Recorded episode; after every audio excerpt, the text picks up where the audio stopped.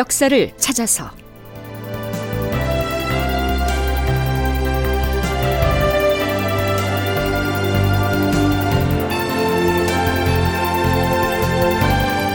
제 961편.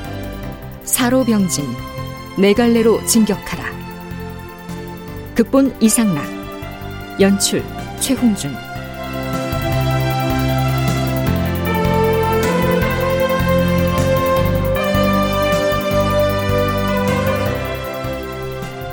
여러분 안녕하십니까 역사를 찾아서의 김석환입니다 명나라의 수군을 총지휘할 제독 진린이 함대를 이끌고 전라도 고금도로 내려와서 이순신의 수군과 연합군을 형성했다. 여기까지는 지난 시간에 살펴봤죠.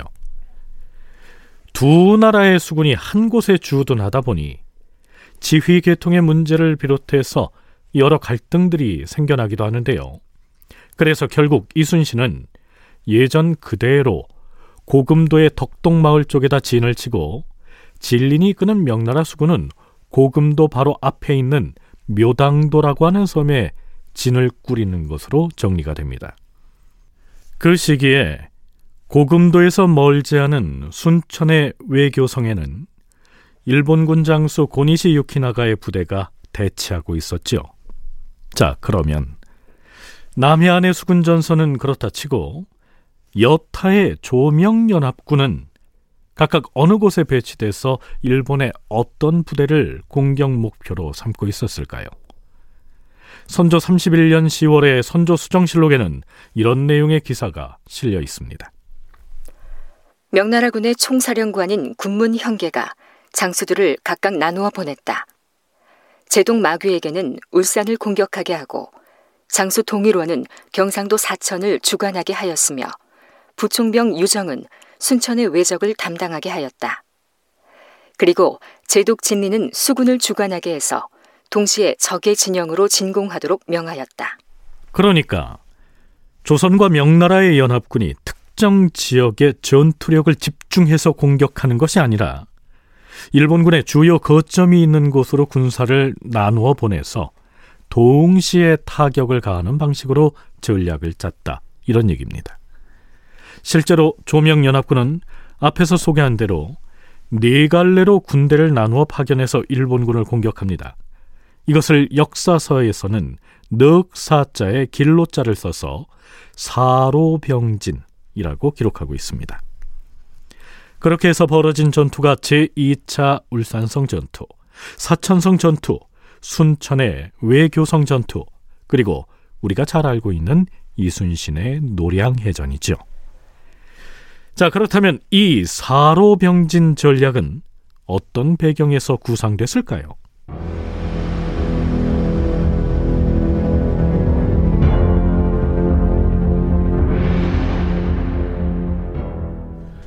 울산의 도산성 전투에서 실패를 맛본 뒤 그 전투를 지휘했던 명나라의 경리 양호는 선조에게 자문을 보내서 앞으로의 군사 운영에 관한 지침을 전달합니다.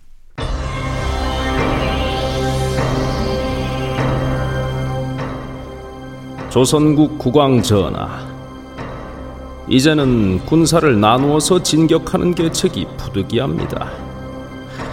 가령 오늘 어느 곳에서 경보가 날아오면 구원병을 파견하여 습격하게 하고 내일 어느 곳에서 위급함이 발생하면 또 그곳으로 장수를 나누어 보내고 그렇게 할 경우 군사와 말들은 명을 따르느라 피곤해질 뿐 아니라 남쪽 변방에 사는 백성들이 놀라고 두려워하여서 종국에는 흩어지고 말 것입니다. 그렇게 되면 어떻게 편안하게 농사를 지을 수 있겠으며 어떻게 강토를 지켜낼 수 있겠습니까? 수고롭더라도 외적을 단번에 물리치지 않는다면 내내 결말을 보지 못하고 위험과 불안 속에서 세월을 보내게 될 것입니다. 그러므로 지역별로 군사를 나누어서 지키게 하는 것은 한편으로는 백성들을 보호하여 생업에 종사하게 하고 또 한편으로는 외적을 곤궁에 빠뜨릴 수 있으니 이것이 어찌 장구한 계책이 아니겠습니까? 다만 군량에 관한 일이 가장 긴급합니다. 군량이 충분하지 않을 경우 우리 군대가 각지에서 적과 대치하기가 곤란할 것이니 양호는 조선 조정에 보낸 자문의 서두에서 자신이 구상한 전략의 취지를 이렇게 기술하고 있습니다. 양호의 자문에 따라 비변사 당상 회의가 열리죠. 맞아요. 마땅히 그리 했어야 해. 하지만 전쟁을 여러 군데에서 동시에 수행해야 하는데 쉬운 일이 아닙니다. 무엇보다 군량이 문제지요. 선선을 그렇게 분산시키면 과연 승산이 있을 것이냐? 주상전환합시오.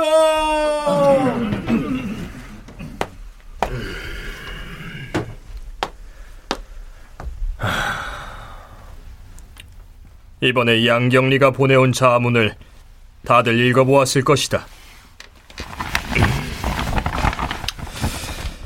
자문과는 별도로 어느 장수가 어느 방면으로 얼마나 되는 군사를 거느리고 진격할 것인지를 적은 문서가 첨부되어 있는데 장차 진공작전을 어떻게 하겠다는 것인지 경들은 설명을 해보라.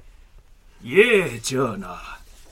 양경리는 군대를 네 방면을 나누어 보내겠다고 했사온데 우선 각 방면의 군대를 책임질 장수들을 보면 중로군은 부총병 이여매가 군사를 지휘하도록 편성했으며 동로군을 통솔할 대장은 제독 마귀 그리고 서로군은 부총병 유정이 거느리도록 편성하고 있사옵니다. 그 장수들이 이끄는 명나라 군사들이 구체적으로 각각 어느 지역으로 가겠다는 것인가? 크게 나눈다면 이엄의 부총병이 지휘하는 중로군은 사천 방면으로 제동 마귀가 이끄는 동로군은 울산 방면으로 그리고 부총병 유정이 통솔하는 서로군은 전라도 순천 방면으로 진격을 해서 각 지역에 주둔하고 있는 외적의 무리를 일시에 타격하게 되었고 앞에서 중로군을 이끌 장수가 부총병 이여매라고 했습니다. 이 여매는 임진년에 평양성 전투를 지휘했던 이여송의 친동생입니다. 이여송은 본국으로 돌아간 뒤에 요동 총병에 오르지요. 하지만 그는 여진족과의 싸움에서 그만 전사하고 맙니다.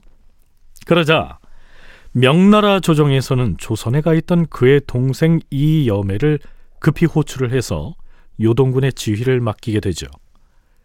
자, 이 이여매가 요동으로 떠나버리자 그가 맡았던 중로군을 제독인 동일원이 맡게 됩니다. 자, 잠깐 여기서 이민웅이 지은 이순신 평전의 한 대목을 먼저 인용하겠습니다. 정유재란 시기 명나라의 전쟁 목표는 속전속결이다. 이 전략에 따라 1597년 말부터 이듬해 초까지 울산의 도산성을 공략했던 것인데 그만 실패하고 말았다. 가토 기요마사라는 대열을 다 잡았다 놓친 것이다. 그러자 경리 양호는 사로병진 작전을 구상하였고 상관인 군문 형계가 동의하면서 채택되었다. 최초에 알려진 작전은 삼로병진이었는데 울산 도산성 전투 때 일본 수군이 태화강을 따라 올라와서 구원 작전을 펴는 바람에 실패했기 때문에 그랬기 때문에 수군의 중요성을 인식하고 중로군, 동로군, 서로군 외에 이 수로군을 따로 편성하게 됐다는 얘기입니다. 중로, 동로, 서로군 외에 수로군도 있다 하지 않았는가? 그렇사옵니다, 전하. 총병 진린이 지휘하는 광동성 수군 5천 명과 절강성 수군 3,300명이 전라도 지방에 주둔하고 있사옵니다.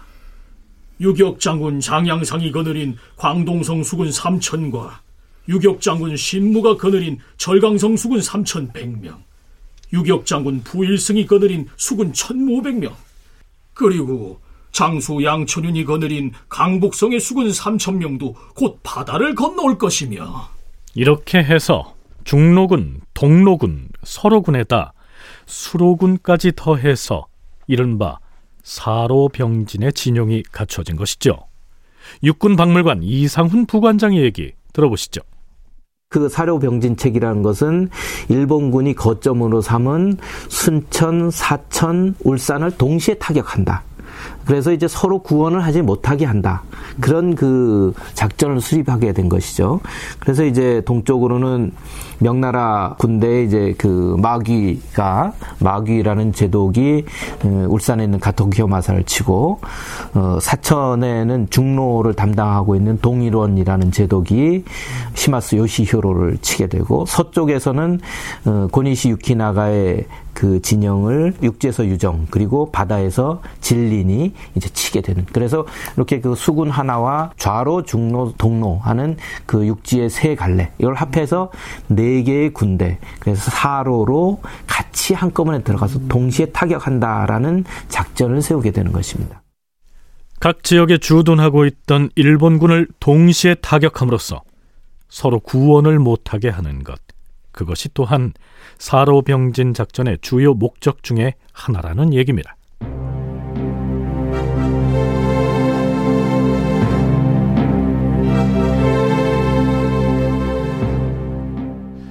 이 시기 조선에 와 있던 명나라 군이 지극히 소극적이었던 종전의 태도를 싹 바꿔서 동시다발로 속전속결 위주의 강공책을 들고 나온 데에는 또 다른 사정이 있었습니다. 건국대 박물관 박재광 학예실장은 그 배경을 이렇게 설명합니다. 사료병진 작전이라든가 그런 걸 펼치는 것 자체가 그 이전에 별다른 소득이 없고 하다 보니까 명나라 황제 입장에서는 대규모 병력을 보내고 군량이라든가 자금을 동원해서 도와줬는데 이게 효과가 없다라는 얘기가 되는 거죠. 결국엔 명군 지휘부로 입장에서는 그걸 불식시키기 위해서는 강력하게 전투를 벌여야 되는 거죠. 공세 작전을.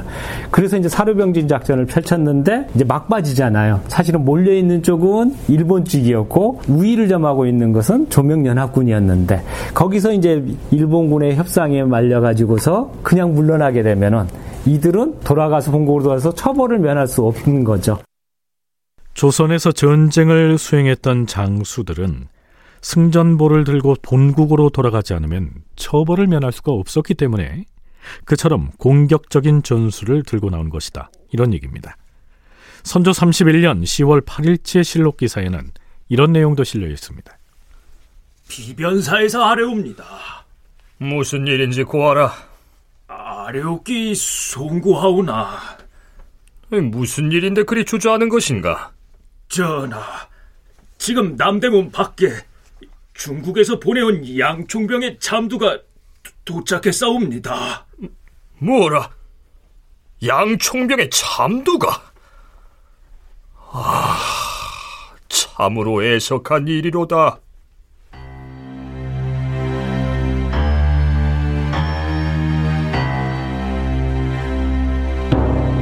여기에서 말하는 양총병은 남원성 전투를 지휘했다가 폐색이 짙어지자 막판에 성을 빠져나가 도망을 쳤던 명나라 부총병 양원을 말합니다. 양원은 남원성 패전 직후에 명나라로 소환돼서 참수형에 처해졌지요. 명나라 조정에서는 그의 참두, 즉 잘린 머리를 조선에 보내서 구경거리로 삼게 했던 것입니다. 어찌했으면 좋겠는가?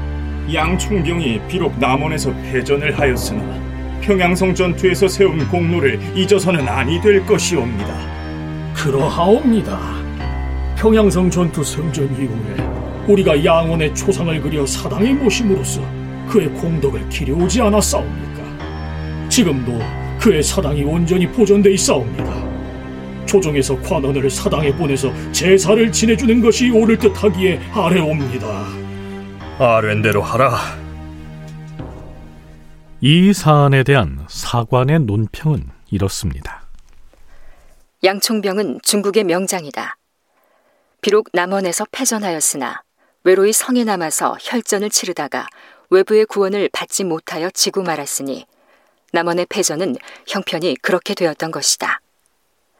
당시의 유격 장군 진우충은 전주성에서 군대를 끼고 앉아서 남원성의 위급함을 보고도 구원을 하지 않았으니 오히려 그의 죄가 참으로 크다 할 것이다. 그럼에도 진우충은 생명을 보존하였고 양총병은 극형을 당하고 말았으니 이를 애석하게 여기지 않은 사람이 없었다. 자, 얼마 전까지 일본군에 대항해서 함께 싸웠던 부총병 양원의 참두가 남대문 밖에 내걸렸다는 소식을 들은 조선에 와 있던 명나라 장수들의 마음은 어땠을까요? 어떻게든 신속하게 전공을 세워서 본국으로 돌아갔을 때 패전의 책임을 추궁당하는 일만은 면해야겠다. 이런 생각을 하지 않았을까요?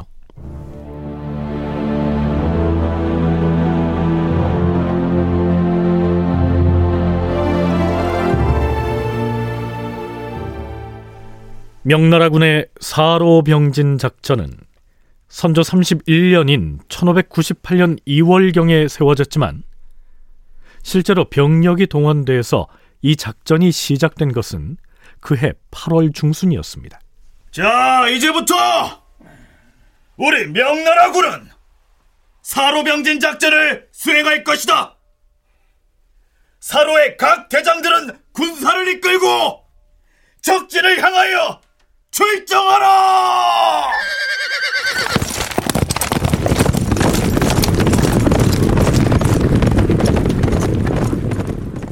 사로의 대장들은 드디어 한성을 출발해서 각자 담당 지역으로 출정을 하는데요. 기록에는 이때 출동한 명나라의 병력이 총 9만여 명인 것으로 나타납니다. 하지만 그 시기엔 이 세를 과시하기 위해서 군사의 수를 부풀리는 게 관행이었기 때문에 실제로 그 절반 정도의 규모로 봐야 한다는 것이 연구자들의 견해입니다. 자, 그렇다면 각 지역별로 명나라 군과 연합해서 합동작전을 수행할 조선군의 병력은 그 실상이 어떠했을까요? 명나라의 조정에서 파견한 서관란이라고 하는 관리에게 선조가 보고한 내용은 이렇습니다. 우리나라가 두 차례에 걸쳐 외적의 침략을 당하고 보니 관병은 거의 다 사망하였습니다.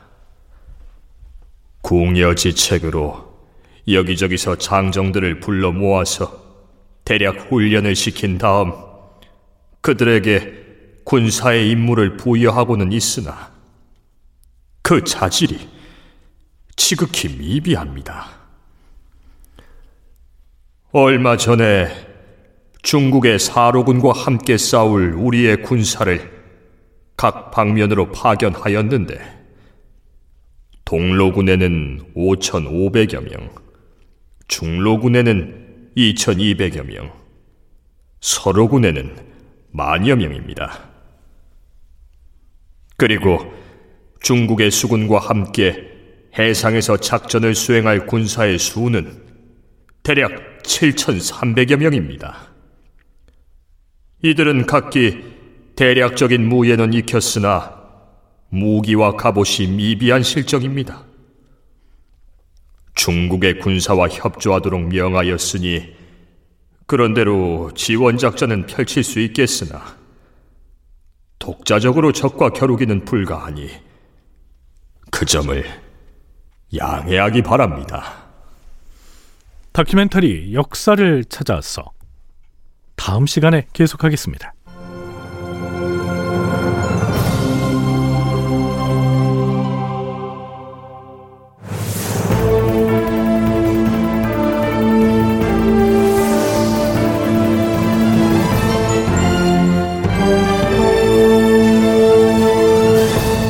다큐멘터리 역사를 찾아서 제961편 사로병진 네 갈래로 진격하라 이상락 극본 최웅준 연출로 보내드렸습니다.